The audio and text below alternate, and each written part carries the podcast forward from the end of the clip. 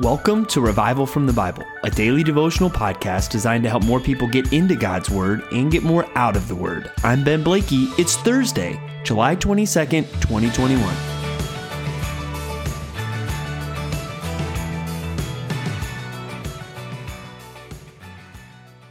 If you've been a Christian for any length of time, at some point you may have experienced thoughts or maybe even a season of doubt. And with doubt can come a lot of other things. Even uh, with doubt can come guilt, where even just by doubting, by doubting whether, you know, is the Bible really true or is is what God saying really real? Or maybe it's just doubting, is God really good? Is God really going to keep his promises? When you might start to think things like that, you might then start to just feel guilty and think, well, man, if I am ever feeling that way or thinking those thoughts, eh, there must be something really wrong with me.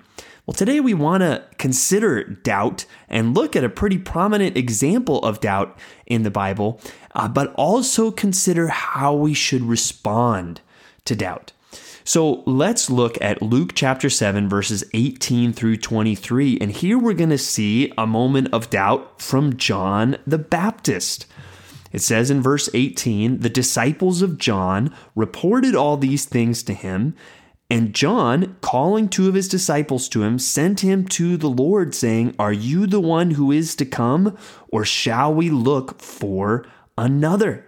And so he sends men to Jesus to basically say, Are you the Messiah or did we get this wrong?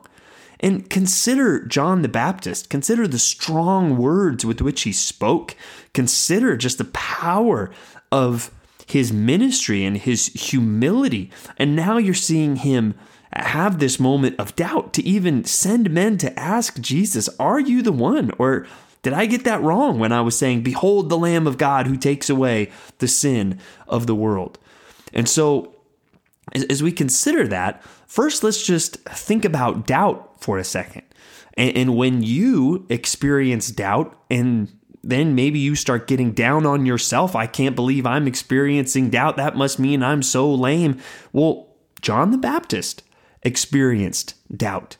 And you are not alone in experiencing doubt. So I hope that's one thing just kind of upfront that maybe will encourage you that that when you go through a season of doubt, you shouldn't feel like, oh, I'm alone. Oh, I must be so horrible to ever um, have any thoughts like this. Because um, even John the Baptist, one of the heroes of the Bible, experienced that moment. And we could go on as we read through the Bible, we will see others that experience uh, some difficult moments. But that's not the point. It's not just, well, hey, next time you doubt, don't worry about it. John the Baptist did too. You're fine. Uh, no, there's a way we should respond. And, and let's look at how Jesus responds to John the Baptist. And even that can help us instruct ourselves as to how to respond to ourselves. And so, as we look at this and we think about this, look at Jesus as he um, Uh, responds. It says, as they come and ask the question, verse 31, it says, In that hour he healed many people of diseases and plagues and evil spirits, and on many who were blind he bestowed sight. And he answered them, Go and tell John what you have seen and heard. The blind receive their sight, the lame walk, lepers are cleansed, and the deaf hear, the dead are raised up, the poor have good news preached to them, and blessed is the one who is not offended by me. So he says, Go back and tell John all the things that you have seen. And, and we could dig in, you know, even just to Old Testament prophecy, and, and it's clear in Jesus' response. He is saying, No, John, I am the one. Look at what I am doing. And so we need to consider as we experience doubt, that's instructive as to how we should respond to ourselves.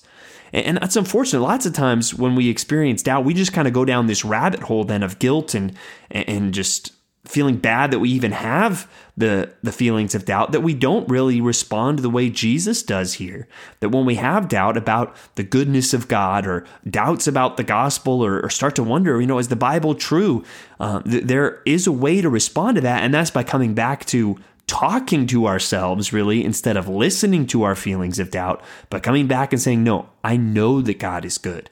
I know that God keeps his promises and giving those examples.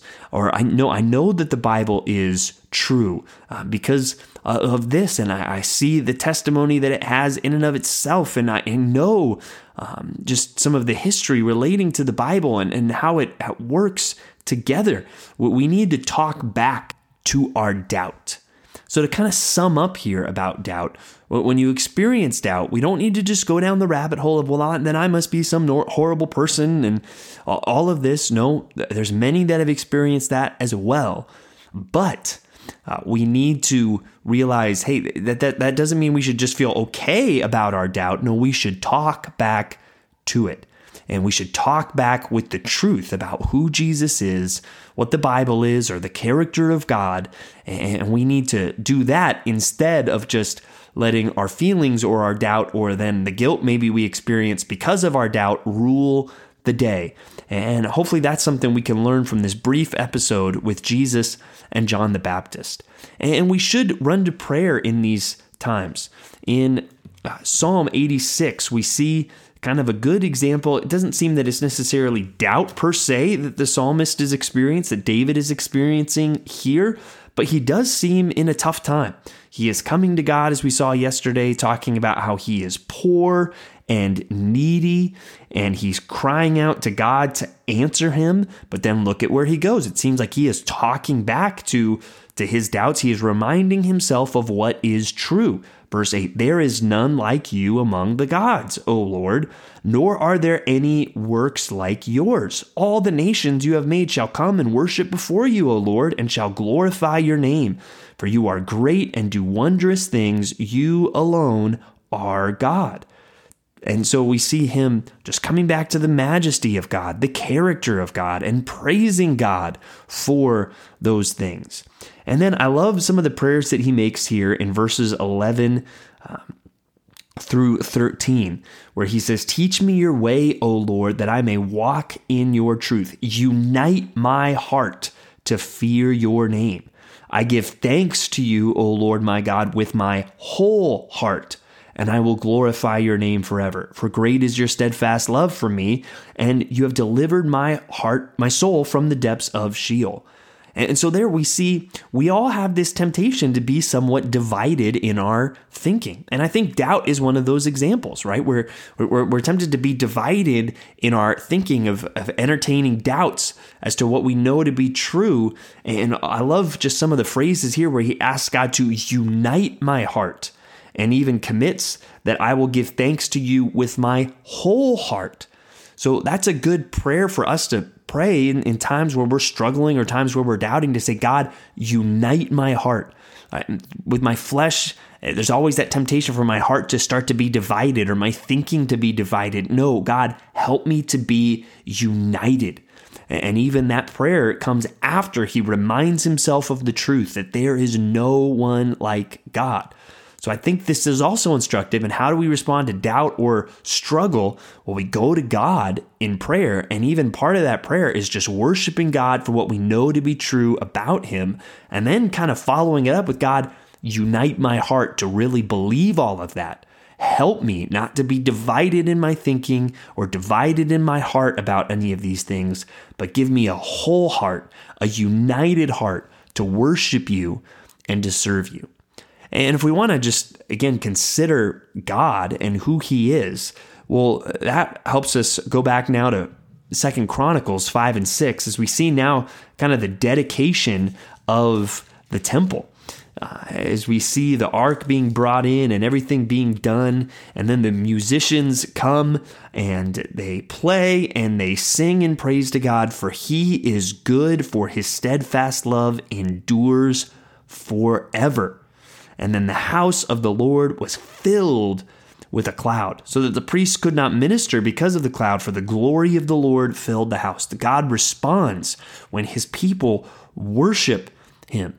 And, there, I think, also instructive. I wouldn't expect some cloud to fall, uh, but when you are struggling with that doubt, come and worship the Lord, for he is good, for his steadfast love endures forever.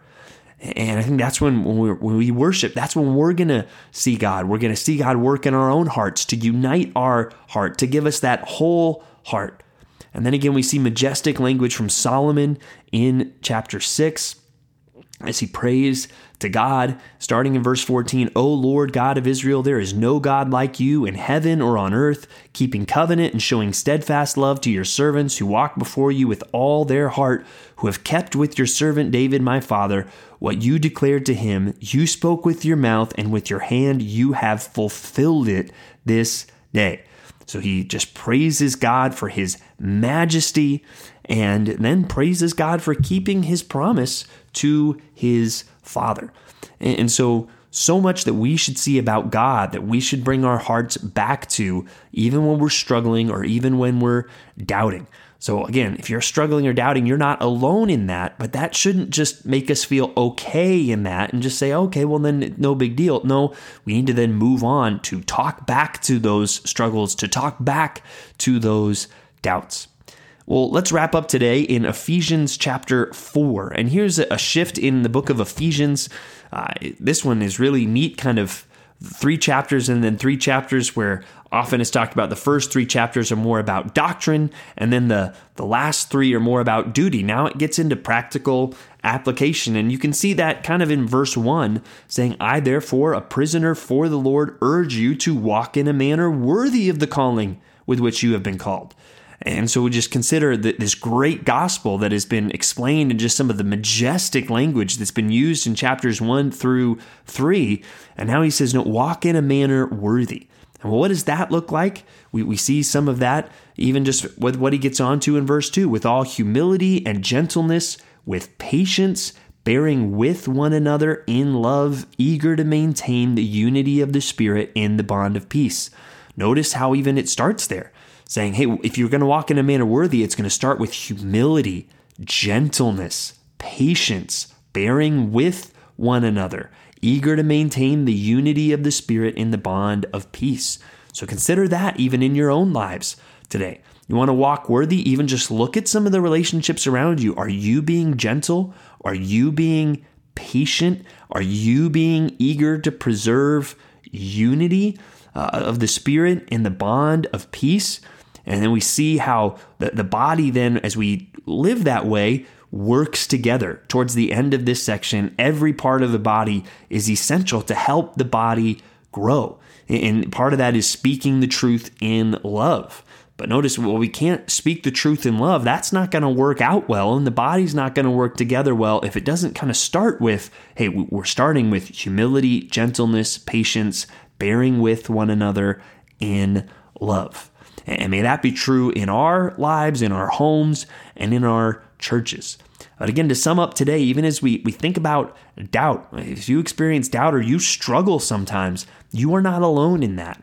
But that doesn't just make it okay or, or, don't worry about it. No, let's respond by reminding ourselves of the truth and looking at God, looking at His character, looking at His promises, and digging into those today. Thanks for digging into God's Word with me today on Revival from the Bible. For more resources, check out revivalfromthebible.com. To learn more about Compass Bible Church Treasure Valley, go to compassbible.tv. The grace of our Lord Jesus Christ be with you.